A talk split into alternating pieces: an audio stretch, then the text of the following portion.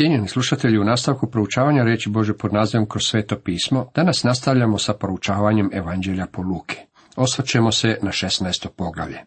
Tema ovom poglavlju glasi prispodoba o nepravednom upravitelju, Isus odgovara pohlepnom farizeju, Isus govori o razvodu, Isus iznosi događaje sa bogatašem i Lazarom. Prispodoba o nepravednom upravitelju.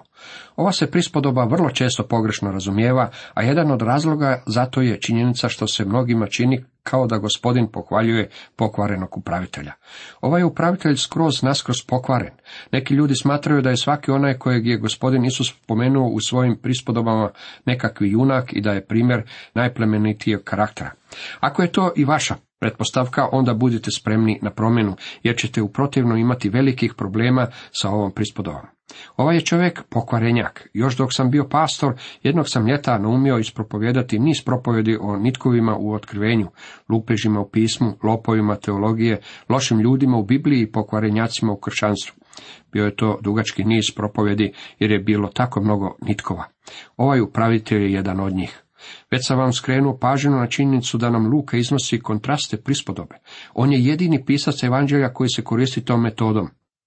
Većina prispodoba je u obliku stanovitih usporedbi. U ovoj prispodobi naš gospodin upotrebljava primjer čovjeka koji se u potpunosti predao putovima i načelima funkcioniranja svijeta. U Božoj riječi nam je rečeno kako svijet voli one koji mu pripadaju, a mrzi one koji su Boži. Ako vas svijet mrzi, znajte da je mene mrzio prije nego vas. Kad biste bili od svijeta, svijet bi svoje ljubio, no budući da niste od svijeta, nego sam vas ja izabrao iz svijeta, zbog toga vas svijet mrzi. Ivan 15. poglavlje. Bože dijete ne pripada ovome svetu i ne živi po načelima ovoga sveta. U poslanici Galačanima 1 Pavao govori sljedeće riječi i gospodina Isusa Krista, koji sam sebe dade za grijehe naše, da nas istrgne iz sadašnjega svijeta opakoga, kao što je volja Boga i Oca našega. U Rimljanima 12 Pavao kaže, ne suobličujte se ovome svijetu, nego se preobrazujte obnavljanjem svoje pameti, da mognete razabirati što je volja Božja, što li je dobro Bogu milo savršeno. Na koncu, prva Ivanova 2, ne ljubite sveta ni što je u svijetu, ako tko ljubi svijet, nema u njemu ljubavi očeve. U svijetu postoji ono što se naziva zakon života i ovaj nepravedni sluga je čovjek koji djeluje upravo po tom zakonu. Prva zapovjed svijeta je samo održanje. Mračnim poslovnim dogovorima se daje zeleno svjetlo, odobrava se sumnjive prakse, a svijet uvijek ima spremne pohvale za spretnog i pokvarenog varalicu. U mnogim slučajevima je zakon na strani pokvarenjaka i varalica. Svakog se čovjeka prema mjerilima svijeta smatra nedužnim dok mu se ne dokaže krivica. Boža riječ se zalaže za suprotni pristup. Bog kaže da je čovjek kriv dok mu se ne dokaže nedužnost. On kaže, svi su zaista sagrešili i potrebna im je slava Božja. Rimljanima 3. Čovjek nikada ne može biti nedužan pred Bogom, međutim on svakako može biti opravdan pred Bogom. Nikakve dakle sada osude onima koji su u Kristu Isusu, Rimljanima 8.1. Kada se čovjek pouzda u Isa Krista kao svog osobnog spastelja, on je opravdan po vjeri. To je jedini način na koji čovjek može biti opravdan. Govoraše i svojim učenicima. Bjaše neki bogati čovjek koji je imao upravitelja. Ovo je priča o bogatom čovjeku i njegovom nepravednom upravitelju. Upravitelj je osoba koja se brine o posjedu i imovini nekog drugog čovjeka. Sjećate se kako je Abraham imao upravitelja koji je upravljao svom njegovom imovinom. Abrahamov upravitelj je bio onaj koji je otputovao u hram kako bi pronašao mladenku za Abrahamovog sina Izaka. David je imao upravitelje koji se spominju u prvoj ljetopisa 28. poglavlju. Davidovi upravitelji imali su vlast nad svim kraljevim posjedom, uključujući i njegovu djecu. Pavao nam govori u prvoj Korinčanima 4, a od upravitelja iziskuje se napokon da budu vjerni. Upravitelju ovo Isusove prispodobi odgovarao bi današnjem predsjedniku nekakve korporacije. On je upravljao imanjem i bogatstvom ovog bogatog čovjeka. Bio je kriv zbog prijestupa u službi i pogrešnog korištenja sredstava. On je bio poput upravitelja banke koji potajno umakne sredstva banke. Nepravedni upravitelj je potrošio sredstva svoga gospodara. Ovaj je bio optužen pred njim kao da mu rasipa imanje. On ga pozva pa mu reče, što to čujemo tebi? Položi račun o svom upravljanju, jer više ne možeš biti upravitelj. Za ovog čovjeka je osvanuo dan istine. Morao je položiti račun. S obzirom da je imao početnjak svoga gospodara i da je bio njegov blagajnik, umjesto da gospodaru podnese financijski izvještaj, ovaj čovjek odlučio potrebiti zakon svoga svijeta, to jest zakon o samoodržanju. Na to upravitelj reče u sebi, što da učinim kad mi gospodar moj oduzima upravo? Kopati? Nemam snage. Prositi? Stidim se. Ovaj čovjek imao nježne ruke i osjećao kako ne bi mogao postati običnim radnikom, a također se sramio prositi. Svakako se moramo nasmijati na ovaj stih. Čovjeka je bilo sram moliti, ali ga nije bilo sram krasti. Nažalost, ima jako mnogo ljudi danas koji razmišljaju i djeluju na ovakav način. Znam što ću da me prime u svoje kuće kad budem maknut s uprave. Ovaj se čovjek nije pokajao, on nije želio i nije ga grizla savjest zbog njegovih postupaka. Ovaj je čovjek bio krajnje pokvaren, takve ljude svet po svojim standardima naziva bistrima i snalažljivima. Nije bio obučen za nekakvi drugi posao, vjerojatno su i njegove godine bile protiv njega. Bio je preponosan da bi prosio, međutim nije ga bilo sram biti nepošten. I pozva dužnike svoga gospodara jednog po jednog upita prvoga koliko duguješ gospodaru mojemu. On reče sto bata ulja. A on će mu uzmi svoju zadužnicu, sjedni brzo, napiši 50. Upravitelj je upitao koliko su dižuran mojem gospodaru. Ovaj čovjek bio dužan stotinu litara ulja. Pa rekao je upravitelj, ulja košta jedan dolar po litri. Evo što ćemo učiniti. Tebi ćemo ga dati za 50 centi. Čovjek je trebao platiti samo pola od onoga što je bio dužan. Zatim reče drugomu, a ti koliko ti duguješ? On odgovori, sto kora pšenice. Kaže mu, uzmi svoju zadušnicu i napiši osamdeset. Ja ne znam zašto nije dao isti popust i ovome čovjeku kao što ga je dao onom prethodnom. Međutim, njemu je dao cijenu od 80 centi za dolar. Pokvareni upravitelj je jednaka propalica na kraju svoje karijere kao što je bio i na početku karijere. I nije primio kaznu. I pohvali gospodar nepoštenog upravitelja što snalažljivo postupi jer sinovi su ovoga svijeta snalažljiviji prema svojima od sinova svjetlosti. Ovo je zapanjujuća izjava. Tko ju je izrekao? Gospodar ovoga upravitelja, što znači njegov poslodavac, bogataš. Ovaj se čovjek očito obogatio koristeći se istim načelom kojeg je upotrebio i njegov upravitelj. Rekao mu je da je mudro postupio. Na koji način? Prema načelima ovoga svijeta. To je svijet koji mrzi Krista. Taj svijet donosi svoja vlastita pravila. Zakon svijeta je pas jede psa. Svjetovni je gospodar pohvalio svog svjetovnog upravitelja zbog njegove svjetovne mudrosti u ophođenju prema svjetovnim poslovima. Gospodin Isus je rekao, jer sinovi su ovoga svijeta snaležljiviji prema svojima od sinova svjetlosti. To znači da djeca ovoga svijeta, ovog doba, upotrebljavaju svoj novac mudrio od djece svjetla. I ja vama kažem, napravite sebi prijatelj od nepoštenoga bogatstva, pa kad ga nestane, da vas prime u vječne šatore. Najšokantnija od svih izjava tiče se odnosa vjernika prema nepoštenom bogatstvu. Što je to nepošteno bogatstvo? To su bogatstva, novac. Novac nije zao sam po sebi, novac je amoralan. Ljubav prema novcu je ono što je uzrok svih zala. Za vjernike novac bi trebao biti duhovan.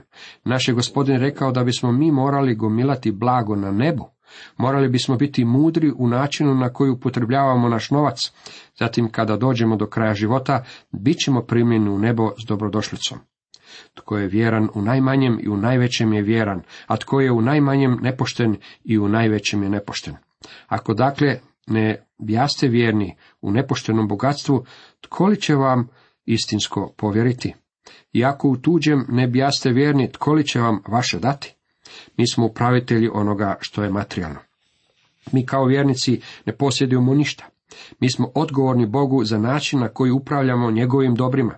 On nam govori kako su sinovi ovoga svijeta mudriji od djece svjetla u svome upravljanju. Dugo godina bio sam pastor crkve koja se nalazila blizu trgovačkog i financijskog središta grada. Tijekom godina vidio sam mnoge ljudi koji odlaze u karske kuće kako bi vidjeli kako stoje njihove dionice. Ujutro bi sjeli za stol i razmišljali bi što će učiniti. Nisu željeli ulagati u neke dionice ako nisu bili sigurni da će im vrijednost porasti ili bi se med drugim riječima poigravali s tržištem. Jednom mi je jedan kršćanin rekao kako je on svoj novac zaradio poigravajući se sa tržištem dionica. Zbog toga nije želio prihvatiti nikakvu službu u crkvi. Ne znam kako je sam sa sobom se pomirio i činjenicu da je bio član crkve. Bio je mudar u stjecanju novca. Koliko je kršćana danas mudro u upotrebljavanju bogatstva, nepravednosti, novca? Upotrebljavali ga za stjecanje duhovnog bogatstva? Bog će vas držati odgovornim za pogrešnu upotrebu materijalnih bogatstava koje vam je dao. Ja osobno znam da za program koji se sprovodi samo kako bi se zadovoljila privatna potreba jednog pojedinca. U drugoj organizaciji se 90% novca što se primi za program koristi kako bi ljudi u glavešinstvu mogli voziti skupocjene automobile. To znači da biste morali dati stotinu dolara kako bi siromašni zbog kojih ovaj program postoji dobili 10 dolara. Postoji nešto pogrešno u načinu na koji kršćani daju svoj novac. To se ne bi dešavalo kada bi kršćani bili jednako mudri kao i ljudi ovoga svijeta. Koliko ste mudri vi, dragi moji kršćanski prijatelji, u pitanjima novca? Upotrebljavate li vi svoj novac na takav način da se pobrinete da Božja riječ stigne do onih ljudi kojima je potrebna? U prispodobi o nepravednom upravitelju gospodin Isus je rekao, zar mislite da će vam Bog povjeriti nebeska bogatstva ako niste sposobni ispravno upotrijebiti ono što vam je dao na zemlji? Novac je duhovna stvar. Vi niste odgovorni samo za to kako ga dajete, već ste odgovorni za to da ga investirate ondje gdje će davati najveću dividendu za ljude koji su u potrebi za Kristom. Nijedan sluga ne može služiti dvojici gospodara. Ili će jednoga mrziti, a drugoga ljubiti, ili će uz jednoga prijanjati, a drugoga prezirati. Ne možete služiti Bogu i bogatstvu. Što vi činite sa svojim novcem? Stvarate li novac? Ako to činite, što činite s njim? Ovo je pitanje koje bismo si trebali uporno postavljati. Upotrebljavate li svoj novac za stvari ovoga svijeta? Ako to činite, tada služite bogatstvu, to je vaš gospodar. Služite li Bogu ili bogatstvu? Ne možete služiti obojem. Isus odgovara pohlepnom farizeju. Farizeji su čuli Isusa i počeli su se osjećati optuženo. Sve su to slušali farizeji, srebroljupci i rugali mu se.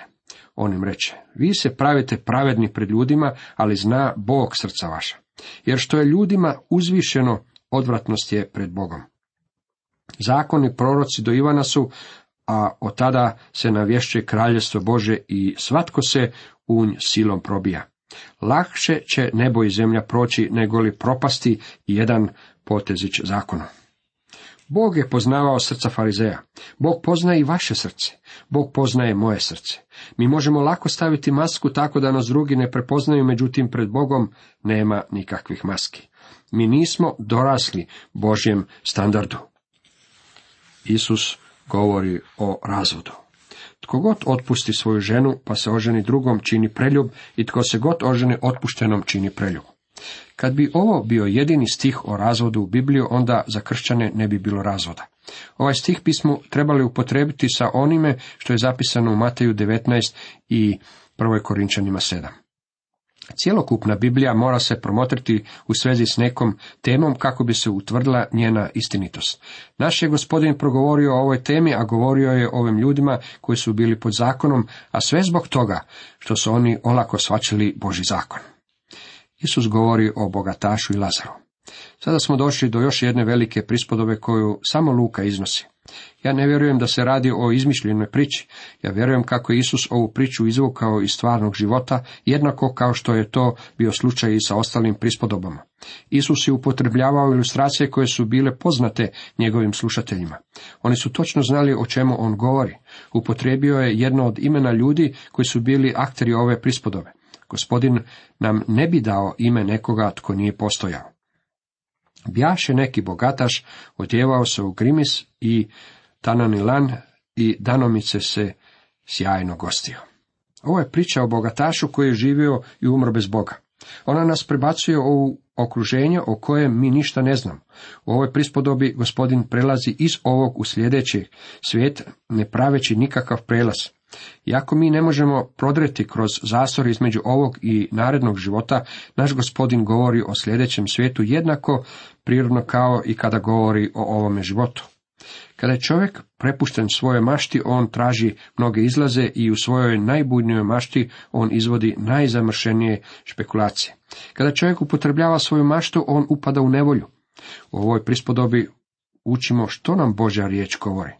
Postojala su samo četiri čovjeka koji su sa ovlastima govorili o drugoj strani smrti. Gospodin Isus, Lazar, Ivan kojem je bilo dano otkrivenje i Pavao koji je bio prenesen do trećeg neba.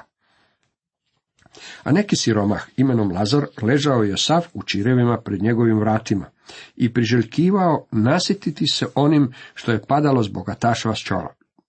Čak su i psi dolazili i lizali mu čireve. Ovdje imamo dva čovjeka, koji su se nalazili na suprotnim krajima društvene i financijske ljestvice. I pretpostavljam svatko na drugoj ljestvici. Jedan čovjek predstavlja najvišu klasu po bogatstvu, a drugi čovjek predstavlja najniži ekstrem siromaštva. Ne postoje dva čovjeka koji bi bili tako udaljeni kao što su to bila ova dvojica. Ovaj siromašak visio o mrvicama koje su padale o stola. On nikada nije bio pozvan da sjedne za bogatašav stol, morao je biti na svom niskom položaju. Psi su dolazili i lizali su mu čireve. Naš je gospodinu nekoliko riječi opisao strašnu degradaciju i očaju u kojem je ovaj čovjek živio. Siguran sam da ste živjeli u tom gradu, možda biste stekli dojam kako siromašni Lazara. Odjeven u prnje nije imao mnogo u smislu duhovnog zapažanja i duhovnih bogatstava. Siguran sam da bismo ga svi mi otpisali kao beznadni slučaj.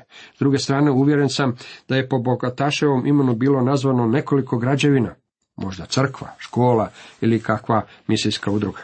Siguran sam da je bogataš bio na dobru glasu u ovom gradu, u kojem su njih obojica živjeli. Međutim, sve što su ljudi mogli vidjeti bile su izvanjske pojave bogataša i prosjaka kome su psi lizali čirive. To su slike krajnjeg siromaštva i neizmjernog bogatstva. Ova dva čovjeka nisu mogli biti udaljeniji na društvenoj ljestvici nego što su to bili. Kad umre siromah, odnesoše ga anđeli u krilo Abrahamovo. Umre i bogataš, te bude pokopan. Naš je gospodin došao do samih vrata smrti i prošao kroz njih, kao da se ne radi o nečem neobičnom. Kada je siromah umro, nije bilo nikakvog sprovoda. Samo su uzeli njegovo tijelo i bacili ga u Gehensku dolinu, kamo su se bacali i spaljevali oni koji su bili odbačeni. To je bilo mjesto na koje su bacali tijela siromaha u ono doba. Trenutkom kada je ovaj siromah stupio kroz vrata smrti, anđeli su ponijeli njegov mrtvački pokrov i odveli ga u Abrahamovo krilo. Bogataš je također umro i bio je pokopan. Imao je veliki sprovod i propovjednik ga je pogurao do vjerojatno najvišeg mjesta u nebu. Jedini problem bio je u tome što se propovjednik zabunio oko smjera, bogataš je otišao u drugome smjeru. Tada u teškim mukama u paklu podiže svoje očite i izdaleka ugleda Abrahama i u krilu mu Lazara. Zapazite ovdje dvije stvari. Izgubljeni odlaze na mjesto svjesnih muka. Osim toga, ljudi poznaju jedni druge nakon smrti. Mi ne gubimo svoj identitet. Riječ pakao je grčka riječ Hades, što znači neviđeni svijet. U stvari pakao, kako ga mi doživljavamo, je mjesto koje još nije otvoreno za posao. Ne čitamo ništa o njemu sve do otkrivenja 20. poglavlju 10. redka, gdje piše da će prvi posao kojeg će pakao imati biti antikrist i lažni prorok. Kada su umrli, Lazar i Bogataš otišli su u neviđeni svijet, mjesto mrtvih ljudi. Smrt je odvojenje, ona nikada ne znači nestajanje, izumiranje. Adam je u onaj dan kada je jeo zabranjeno voće umro. Tjelesno gledano, on nije umro još sljedećeg devetstotinjak godina. Međutim, trenutkom kada je okusio od zabranjenog voća, bio je odvojen od Boga. Isus je o tome govorio kada je rekao, ja sam uskrsnuće život, tko u mene vjeruje, ako i umre živeće, i tko god živi i vjeruje mene, neće umreti. Ivan 11. Čovjek je odvojen od Boga zbog greha. Ljudi su mrtvi iako žive. Pavao je rekao Efežanima i vi bjaste mrtvi zbog prijestupa i grijeha. Stanoviti Punktovi u velikim gradovima su noću uistinu živi i sve u njima poskakuje. Ako želite ugledati mnogo zombija i mrtvih ljudi, pogledajte u jedan od noćnih lokala. To je mjesto na kojem ćete ih pronaći. Oni udaraju u bubnjeve, glasno pjevaju, uživaju u ritmu, pije sve do čega stignu i drogiraju se zbog toga što su mrtvi, a željeli bi živjeti. Postoji i druga smrt, a to je duhovna smrt, i ona označava vječno odvojenje od Boga. Prigodom tjelesne smrti tijelo postaje inertno i beživotno zbog toga što ju je napustio duh dotične osobe. Tijelo se stavlja u grob i njegovi elementi se vraćaju zemlji. Prah si, u prah će se i vratiti, čitamo postanku 3.19. Stoga smrt znači odvojenje. U razumijevanju ove prispodove pomoći će nam svačanje da je Šeol ili Hades, preveden sa pakao u Novome Zavetu, podijeljen u dva odjeljka. Raj, koji je u ovoj prispodobi nazvan Abrahamovim krilom i mjesto muke. Raj je bio ispražen kada je Kris sa sobom prigodom svog užašaša uzeo starozavetne vjernike. Vidite Fežanima 4.8 do 10. Mjesto muke predaće izgubljene za sud pred velikim bijelim prijestoljem, otkrivenje 20. Svi koji će se naći na ovom sudu, bit će izgubljeni i bit će bačeni u ognjeno jezero, a to je druga smrt. Kada je bogataš umro, njegov je duh otišao na mjesto mučenja, u mjesto na koje odlaze oni koji su izgubljeni. Prosak je otišao u odjeljak koji se zove raj ili Abrahamovo krilo. Zapazite kako naš gospodin nije rekao kako je bogataš otišao na mjesto muke zbog toga što je bio bogat ili da je prosak otišao u Abrahamovo krilo zbog toga što je bio siromašan. Prolazak kroz vrata smrti svakako je izmijenio njihov status, međutim mjesto na kojem su se našli bilo je uvjetovano onime što se nalazilo u njihovim srcima.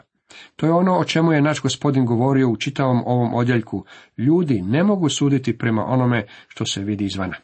Postoji još nekoliko stvari koje u ovoj prispodobi ne bismo otkrili da nam ih naš gospodin nije otkrio.